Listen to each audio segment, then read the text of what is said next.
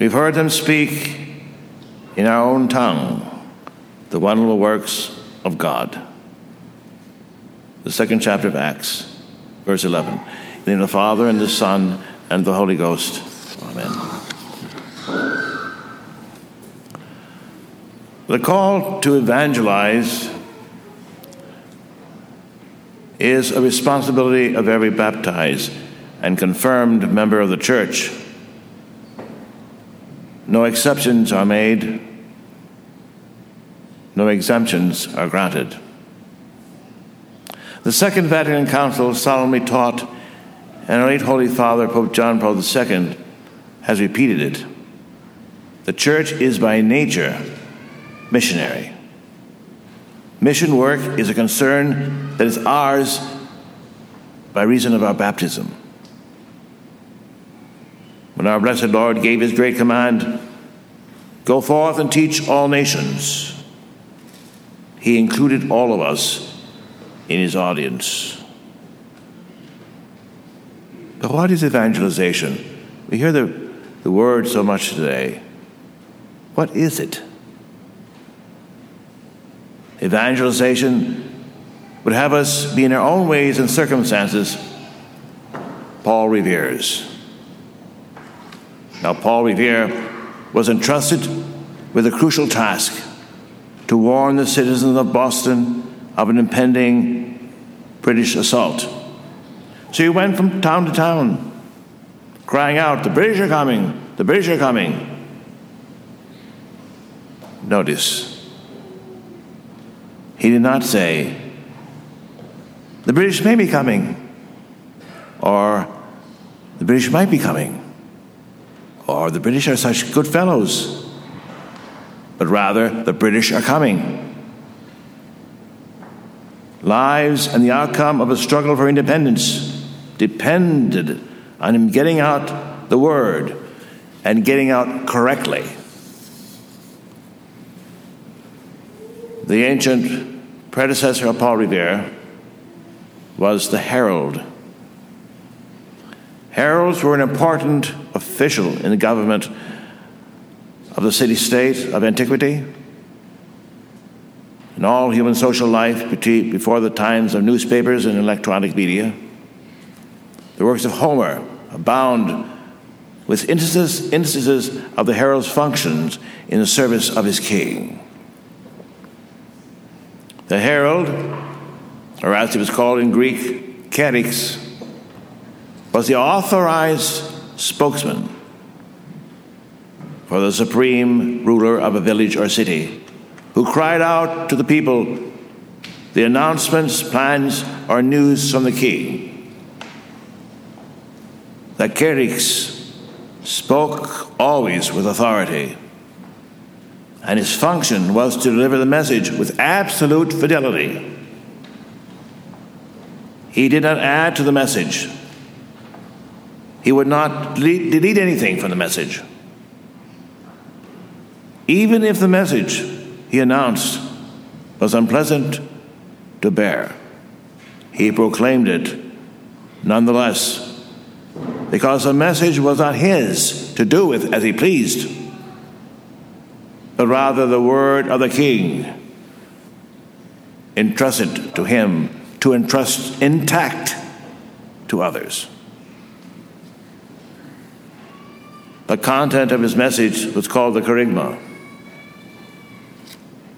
The verb kerisane, which means to do the work of a herald, appears 61 times in the New Testament.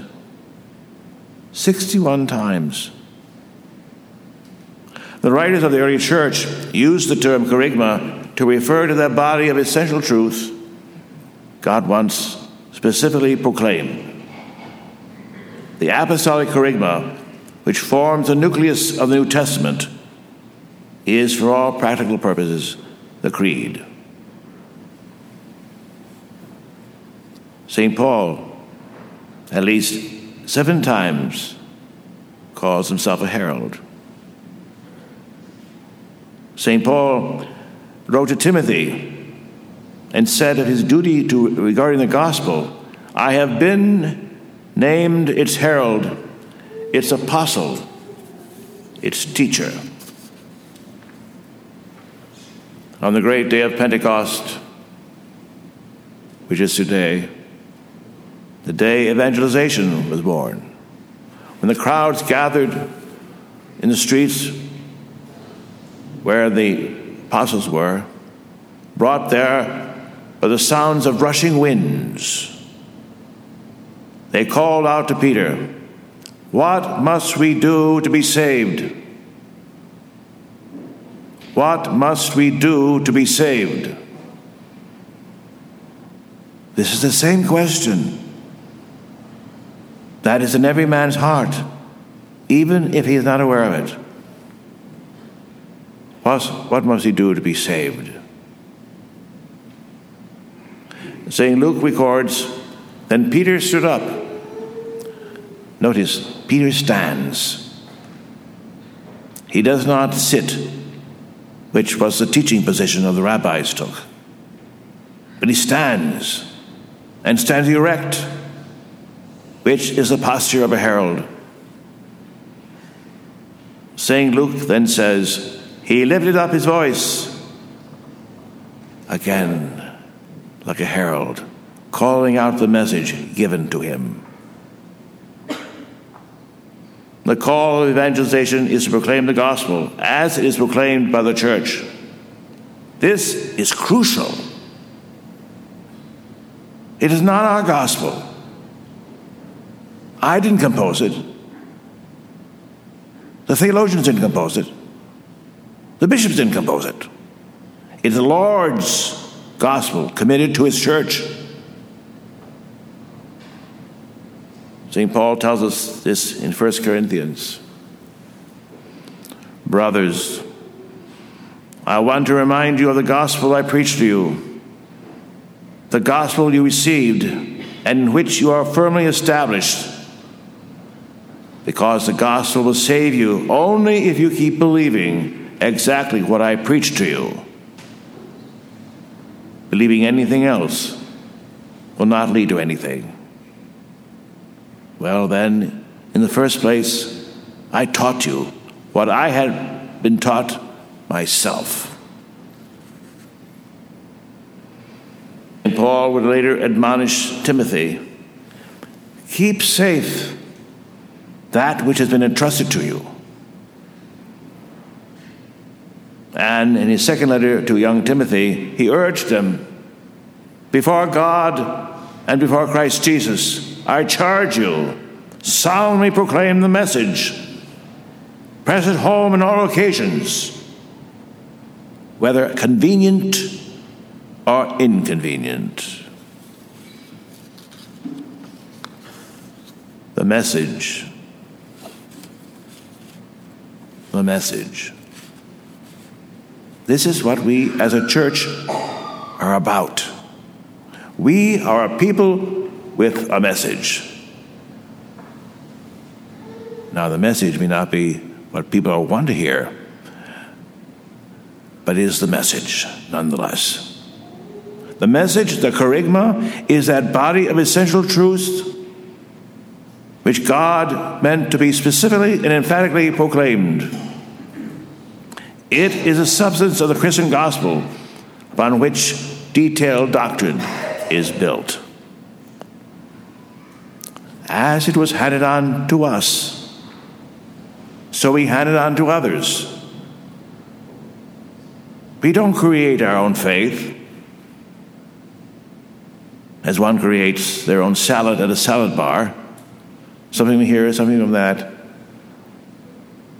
We do not compose it we receive it.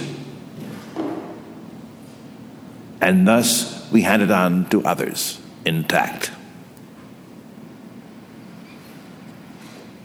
Evangelization is very serious business then. It's not sitting around holding hands and singing Jesus loves me. It is first the obedient surrender to the word